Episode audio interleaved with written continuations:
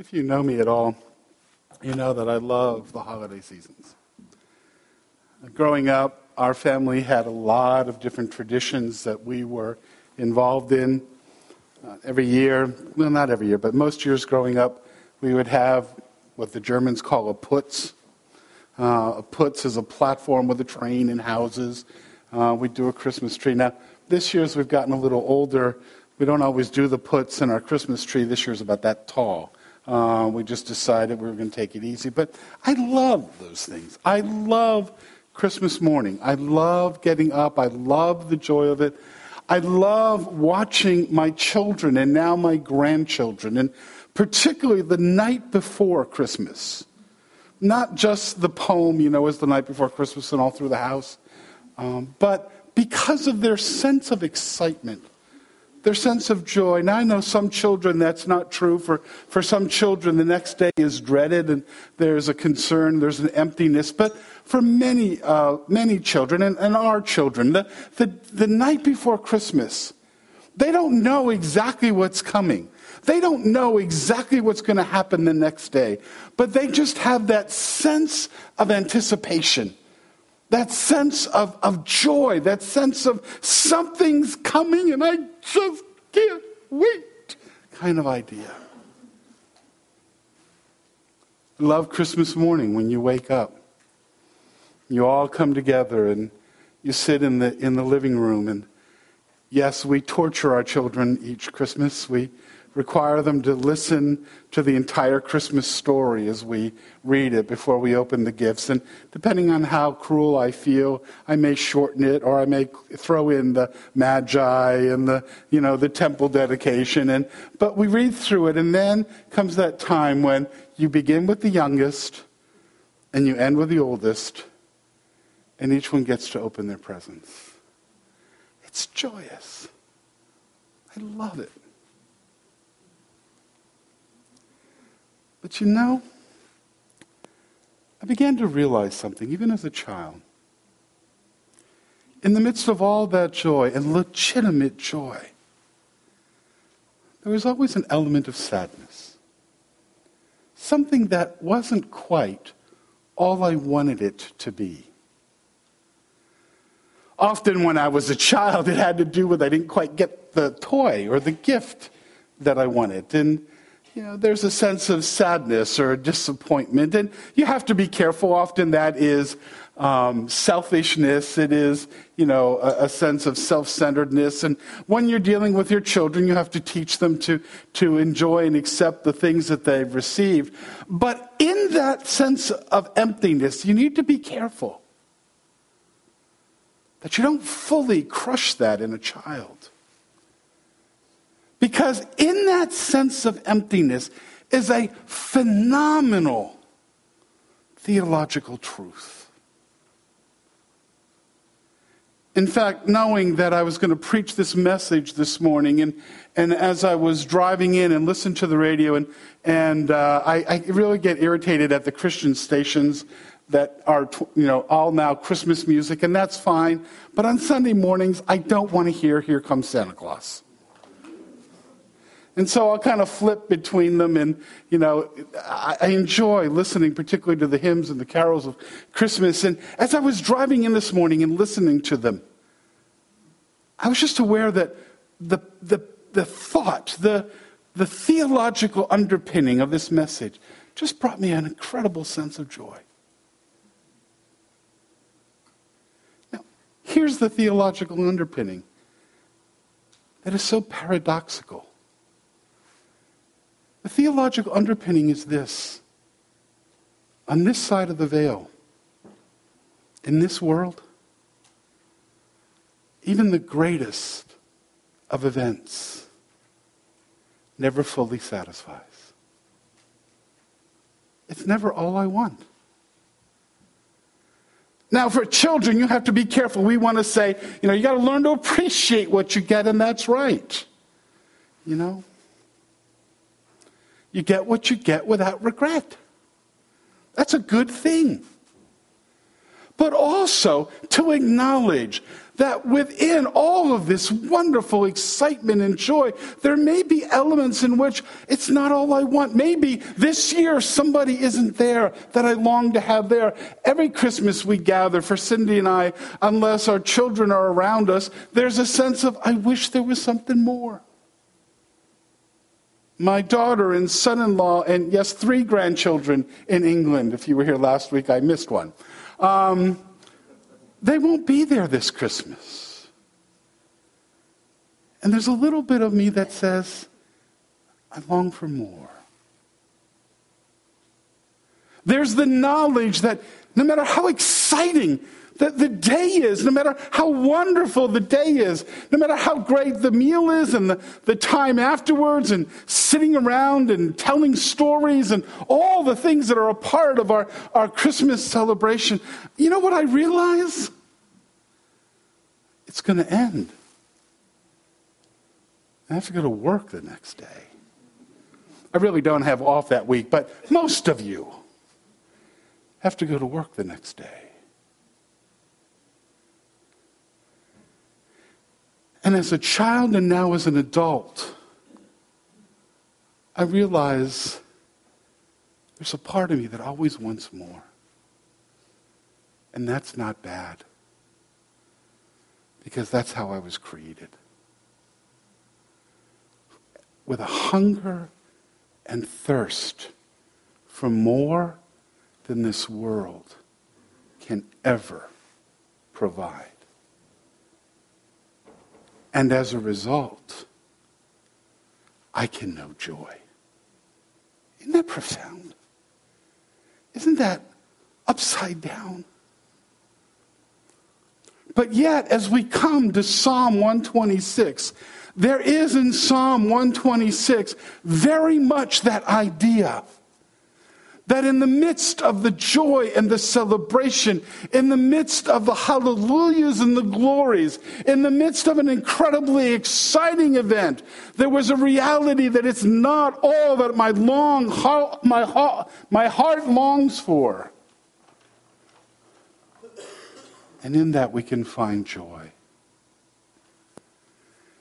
If you have your Bibles, turn to the passage that we read not too long ago in Psalm 126, and you'll find there that what we understand from the psalm is this that God's certain faithfulness allows us to wait in joyous anticipation that yes, even though there's that sense it's not all I long for, we can still rejoice and celebrate. We can still enjoy our families and the gifts. We can still enjoy the feast and the, and the, you know, the family time. We can still enjoy all that, even though we understand that inside there will always be that sense of I long for more. I long for more. Now, Psalm 126, as I mentioned several weeks ago, is part of the, the liturgy, the, the reading that is a part of many churches across the world. And this is the third psalm to be read in this particular week of Advent. And though we have all white candles up here, and that's one of the traditions, sometimes they do four red candles and a white one in the middle. But in a lot of churches, another way that you'll see the candles, and that is you'll see three purple candles and one rose colored candle. If we had done that our, in lighting our, our candles this morning, that would have been that pink candle, that rose colored candle, would have been the one that we light. And the idea is that in the midst of this Advent season in which we prepare, in which, yes, there is repentance, in which there is an acknowledgement that we and our world is not all that it's meant to be, there is also the reality that there is joy coming. And so, in the midst of Advent, those that develop the sort of the Advent calendar on that third week, in the midst of that time of preparation, wanted to remind us that there's joy. And they chose this psalm because of that phrase that we read. And, and thanks, Jess, for doing that and having us read it several different times about the joy that is ours in the Lord.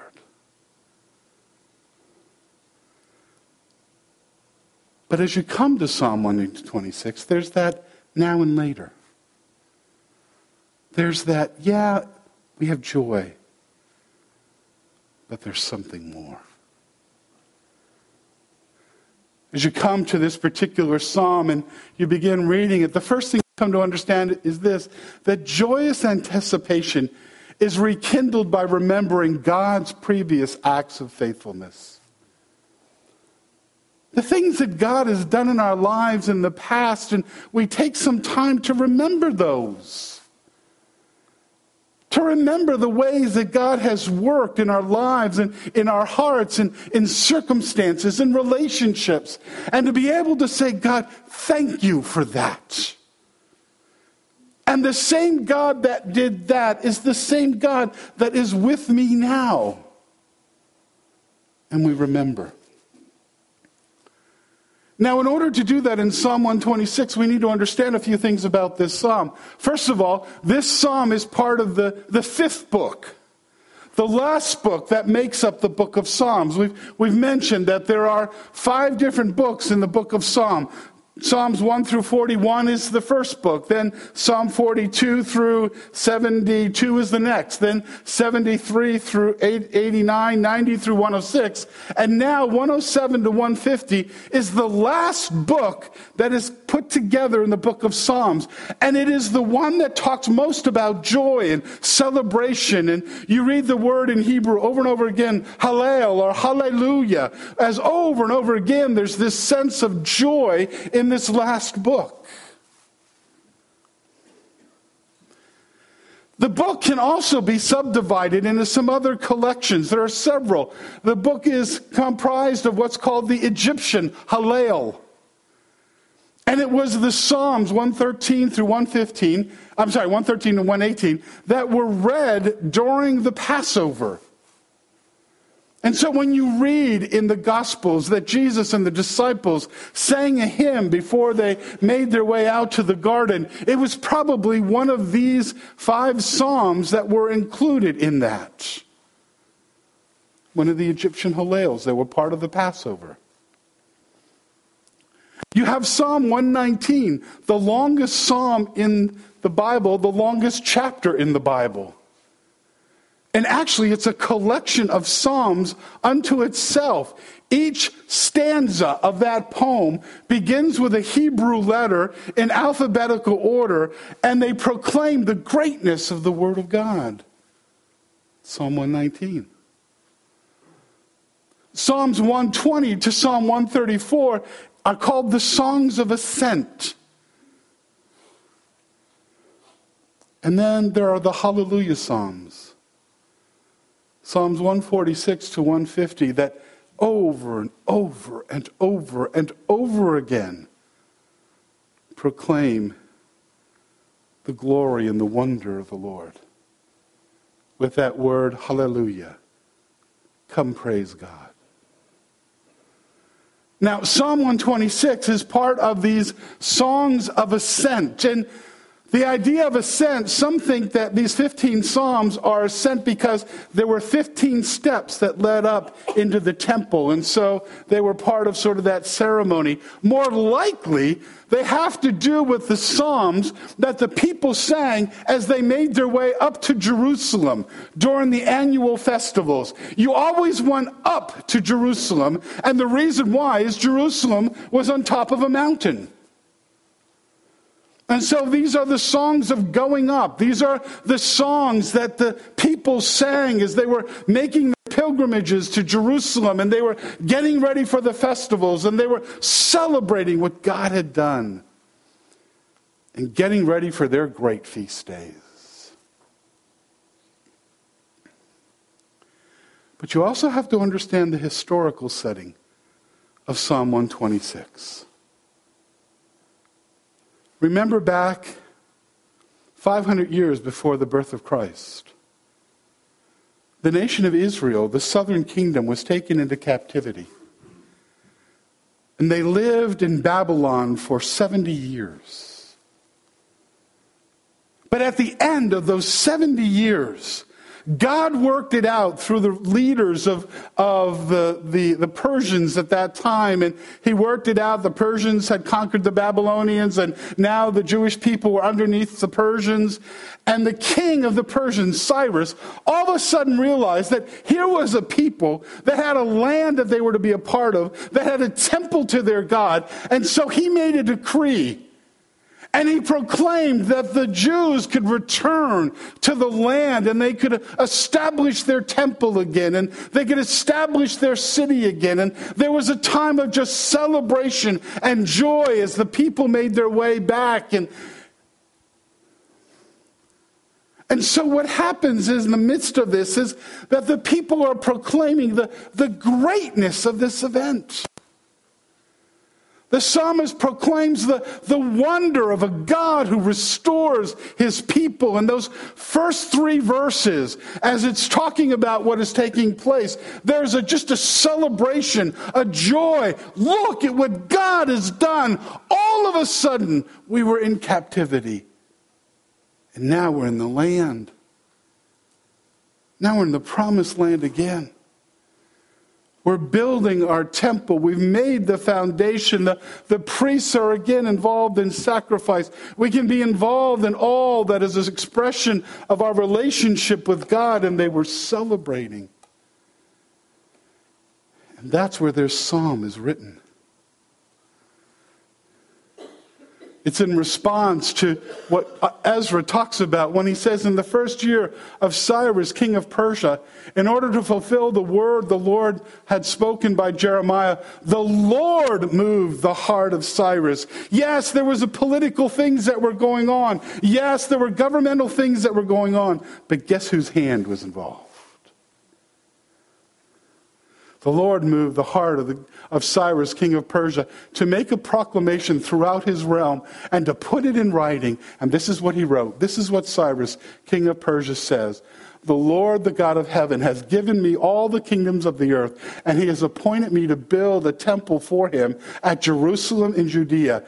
Any one of his people among you, may his God be with him and let him go up to Jerusalem and Judea and build the temple of the Lord, the God of Israel, the God who is in Jerusalem. And they rejoiced. And Ezra talks about those that returned and how they began to develop and how they built the, the foundation of the temple and how they began to rejoice. And as you read in the Psalms there, their reaction as they stood before this temple foundation and the beginning of rebuilding, it says, when the Lord brought us back, the captives of Zion, we were like men who had dreamed. We had dreamed of this and now it was happening. Our mouths were filled with laughter, our tongues with songs of joy. Even the nations were declaring, God must be among his people. And so, in response, the experience is described as living out of a dream. I have two kinds of dreams some are joyous, and others aren't. I was telling Cindy I had a dream this week where I was still in my doctoral program and I couldn't figure out a title for my dissertation. And if I didn't figure it out, I was not going to pass my, my, my, my classes. And then finally I woke up and I went, oh, wait a minute, I'm done. This wasn't that kind of dream, it was the opposite. We thought we were dreaming, it was so amazing. And we woke up and it was real astounding, joyous. The report of God's faithfulness leads to, to wonder and, and praise and, and celebration. Then it was said, even among the nations, the Lord has done great things for them. And then the people declared, The Lord has done great things for us, and we are filled with joy. But the thing you have to remember, what's different between Psalm 85, because there was a similar theme there in, in the midst of all that was taking place, and, and then they, they talk about the struggles and what seemed to be a famine, and then they remembered all the way back to the Passover. Not this time. These are personally experienced events to be remembered.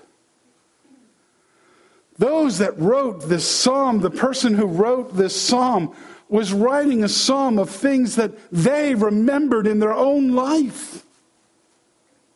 Not the things that happened millennia ago, but the things that happened a few years ago, a few decades ago, things that they had experienced where God's faithfulness was there. So, in the midst of the celebration, there's a remembering, remembering what God had done. Do you have those memories?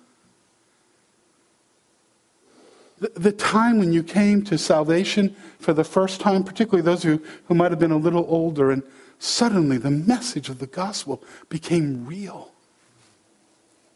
And you realize that I can stand before God and, and I'm forgiven and I'm accepted and I'm His and He can pour out His love upon me and all that I've ever done, all that I ever will do has been forgiven in Christ.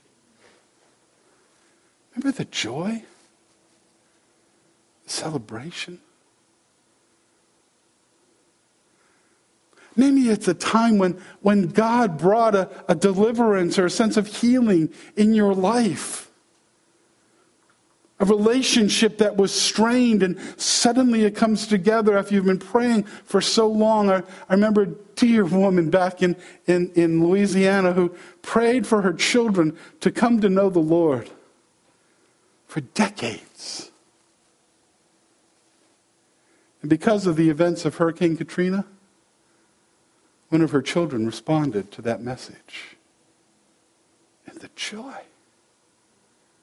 celebration. Maybe it was a providential event where God worked the circumstances in a way that, that brought about an event that you couldn't have otherwise foreseen. I, I was talking to somebody not too long ago about a couple who had decided, or a, a man who had decided that he was going to take his life unless God left him know that God was real. Suddenly, there was a message on a pastor's email that said, Thank you for your call. God used it to save my life. Pastor didn't know who it was from. And so he called back and he said, Who are you and what's this about? The story went on that the day before, the pastor had been trying to call home. And he kept pushing the wrong number, not realizing it. But to the man who was in the midst of the despair, the name of the church kept coming up. God's presence church. That's God's providence. Now, there may not be that kind of huge event. It may be the small events. But to remember. Every seminarian I know has the, the story of being at the very end of your financial ropes and you go to your mailbox and you open up the mailbox and there would be a check that God provided. I, I don't know what God has done in your life. And, and maybe you're sitting here thinking, boy, I, I, just can't think of anything like that. And the fact is, sometimes we can be so deep in the midst of the struggle that we can't remember. I have a, a friend, a dear friend, who, who struggles with depression so much. And so oftentimes we would interact and we would talk, and my friend would be saying, I, I just, I don't think God has ever been with me. But I'd known my friend for many, many years. And I was able to say, Do you remember when the Lord did this? Remember when the Lord did that? Remember how you prayed for this? Sometimes the darkness can be so deep, like, like Elijah in 1 Kings 18 and 19, where Elijah says, I'm just alone. I, I've had it. And God says, Let me show you remember. Now, maybe I've never had those experiences. I, I may need to see have I ever had a relationship with the Lord? But to remember those events, to hold on to them, to know that the same God that was faithful then is the same God that's faithful now. But in the middle of that celebration of rejoicing over the temple, something very unique happened. Something took place that demonstrates the reality of living this side of the veil, this side of eternity. The result of living east of Eden. You see, the celebration was taking place, Ezra chapter 3. With praise and thanksgiving, they sang to the Lord, and He is good. His love to Israel endures forever. And all the people gave a great shout of praise to the Lord because the foundation of the house of the Lord was laid. The temple's being rebuilt. We're doing it again. But there were some in the midst that said, even in the midst of this joy, I long for more many of the older priests and Levites and family heads who had seen the former temple, the temple of Solomon, the, the, the, one of the seven wonders of the ancient world, the, the gold and the, the stone and, the, and just the amazing splendor. Looked at the foundation and said, Is this all there is?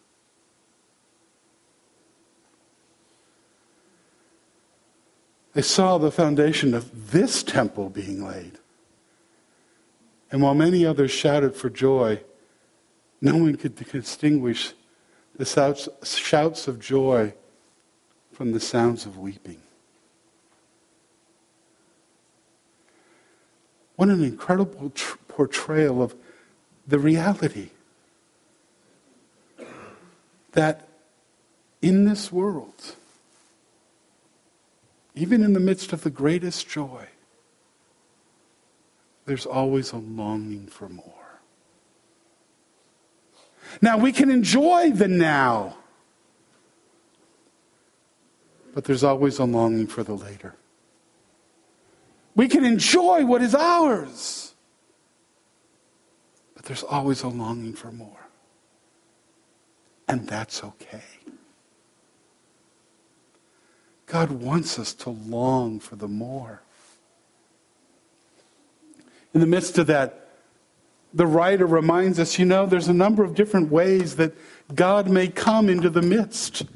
And joyous anticipation is rekindled by remembering God's promised response to our faithfulness. That in the midst of, of the struggle, in the midst of it's not all I long for, in the midst of, of the times of emptiness, God says, just remember, I will respond to that faithfulness in the midst of that struggle. And so the psalmist uses two illustrations in living in our culture. We totally miss them sometimes. Verse 4 begins this way Restore our fortunes, O Lord, like streams in the Negev. Now, none of you want, oh. Why? Because we don't know what the heck a Negev is. And then there's a second illustration. And those who sow in tears will reap songs of joy. They go out with little seeds and they come back with sheaves. Two different ways that God works. Sometimes he works like streams in the Negev. And what you see is that God responds immediately. And the idea is walking in the desert, and they had these things called wadis. They were deep cut channels out in the desert that they were dry most of the year. But as soon as it started raining, the smallest amount of rain that would hit that wilderness area, all that water would run into these gullies. And all of a sudden, these gullies would be filled with just this rushing stream. And if you could stand there and watch it, you would see this water come pouring through all of a sudden, and the whole land around the wadi, wadi just green up immediately within hours. And some who stood there in the midst of celebrating the temple, they saw it as a wadi event, a Negev event. As God suddenly just poured out his blessing, all of a sudden, it was just overwhelming. Sometimes God works that way. I have another friend in Louisiana who had a drug addiction. Came to know the Lord. The next day, he threw all of his drugs away and never had a craving for drugs again. Do you know how rare that is? That is astoundingly rare. He had the experience of a Negev. When suddenly God comes through in an overwhelming way. It just washes you away. But I don't know about you, that's a rarity in my life too. Usually God responds the other way through the long awaited harvest. Where in faith I have to go out and, and plant the seed. In faith I have to attend it. In faith I have to wait. In faith, I have to believe that God will bring the, the, the rain and the sunshine and the, that which is needed. And I have to believe and I have to wait for that day when God says, Yes, the harvest will come. So God says sometimes we wait. Like those older Old Testament saints who stood there and said, Is this all there is? And had to be reminded by the, by the prophets no, there is a temple coming that is greater than this. There is a Jerusalem coming that is greater than this. There is a relationship with God and one another that is coming that is greater than this. There is a coming that will never disappoint. But in the midst of it, be faithful. And when you think about sowing seeds, sowing is usually performed in a time of struggle. Now, we don't know this because we're not farmers. And even if we were farmers today, we have refrigeration and freeze drying and all the rest. They didn't back there. And so the harvest took place, and you put the food aside for the rest of the year until the next harvest. And as you began to eat, the amount of food and supplies went down and down and down and down and down until eventually sometimes there was very little left except for that big pot of seeds But you knew out of faith, I don't eat that pot of seeds. And even though I'm hungry, and even though I'm struggling, I will still trust. That's sowing in tears. Sowing involves faith. I will take those seeds. I will go out to the land. I will put them in the ground where they will rot. And I can't eat them anymore, believing that God will be there. Sowing involves persistence. Tending the soil as I, as I prepare it, tending the soil after I've planted, holding on and knowing that sowing's results come gradually. Little sprout, little plant, as it grows and grows. But here's what I know I know that reaping is promised to those who faithfully sow. I'm still hungry in the time of sowing. I'm still hungry in the time of waiting. I'm still hungry in the time of cultivating. But in the midst of the hunger, I hold on to the fact that God will come through. Maybe it'll be a temporal fulfillment. That taste of joy. Or maybe it'll be that full fulfillment when all is made right. You see, that's what the psalmist is telling us about.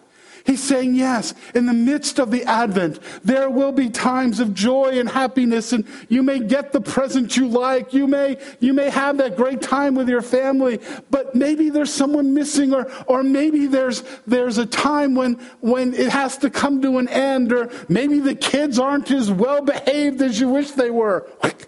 You know, whatever it may be but I can still rejoice. Do you know why? Because when my heart begins to say, I long for more, God's word says it's coming. So enjoy what you have now, knowing that the Lord will bring it all. Back to what it says back to verse 4, knowing that the Lord in every life, every life of those who are a believer will have that time when the Negev will fill and God will be there. Maybe it's that moment when I close my eyes and on this life and God says, I am now here. Maybe it's when the Lord comes and there's a shout and there's the trumpet of the Lord and we all go up to meet him in the sky.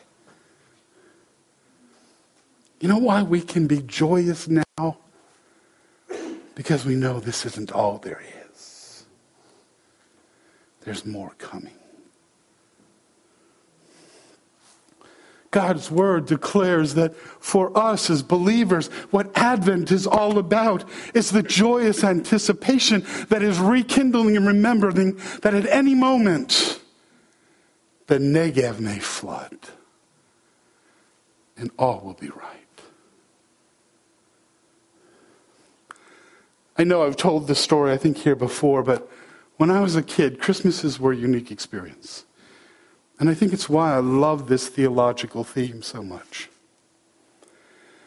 Most of you know that my brothers and sisters are much older than I am. The next one to me, my youngest sister, is 16 years older than I am. My oldest sister, I won't tell you because some of you know my age and I'd be revealing other things, but let's say she's significantly older than 16 years between me and her. And so when I was a kid, what we would do on Christmas is usually my parents and I would jump in our VW Beetles. We had like three of them. And we would make our way to one of my sisters or brothers' houses, and they would have their children with their gifts, and we would open up the gifts, and we would all be excited about Christmas and all the rest. But my parents had done something. Because always the best gift, they would keep at home. They didn't want it to get broken in the midst of the craziness, or they didn't want me to have to share it with everybody, you know, or whatever reason. And so I can remember as a kid watching my nephews and nieces open up these great gifts and thinking to myself, yeah, I can really enjoy that because there's more coming. Not getting all the gifts that I wanted on Christmas morning, thinking, yeah, but there's more coming. And so got to joy what's there. I can remember all day long thinking, there's more coming. And so the joy could be there in a unique way. And then we'd go home. And I'd open the door in the front, and it went right into the living room. And there it was. The more that was coming. One year it was a G.I. Joe space capsule. It was the most thrilling thing I think I ever got. You know, that, that one gift. Beloved, we can be joyous now. this much. We can enjoy the holidays. We can enjoy Christmas morning. We can enjoy all of it. And yes, inside, there's a part of us that says, yeah, but it's not all I want. I long for more. And the Father says, Good child. Your heart wants more. Do you know why? Because there's more coming. So enjoy what is here, knowing it won't be all you want, because more is coming. And for Advent, that more is simply this. According to the Lord's own words, they heard this directly from Him. We tell you that we who are still alive, who are left till the coming of the Lord, will certainly not precede those who have fallen asleep. Do you know, even those that are in heaven right now in the presence of the Lord, the Lord keeps saying, and they can enjoy heaven, but He keeps saying, yeah, but there's more coming. There's more coming. For the Lord himself will come down from heaven with a loud command, with the voice of the archangel, with the trumpet call of God. And the dead in Christ, their bodies are going to come up first. And after that, by the way, I want to see that. There's an old cartoon where, the, where all that is taking place. And one guy's with his unbeliever, so he grabs the unbeliever and they're going up in heaven. And he looks at him and says, Repent now or die. You know, I don't know that that's a good evangelistic technique. But there's that idea of, you know, it's going to happen. The Negev's going to flood. The streams are going to fill, and all of the greenness we long for will take place. And after that, we who are still alive and are left will be changed. I mean, we'll be caught up together with them in the clouds to meet the Lord in the air. And so we will be with the Lord forever. Folks, there's more coming. And let's encourage one another with those words. Do we enjoy Christmas? Oh, yes! I can't wait to sit there with my grandkids. And, you know, Audrey's too young. She don't quite get it. By next year, I think. But to watch Austin's excitement as it grows over the days, the, to watch my own excitement, to, to be involved in that, uh, the Sunday, the, the Christmas morning when, we, when I make the waffles and we eat them together and, and all of that, to enjoy it. It's okay. And by the way, the difference between that soul reality and depression soul reality says, I can enjoy what's here even though I long for more. Depression says, I can't even enjoy it anymore.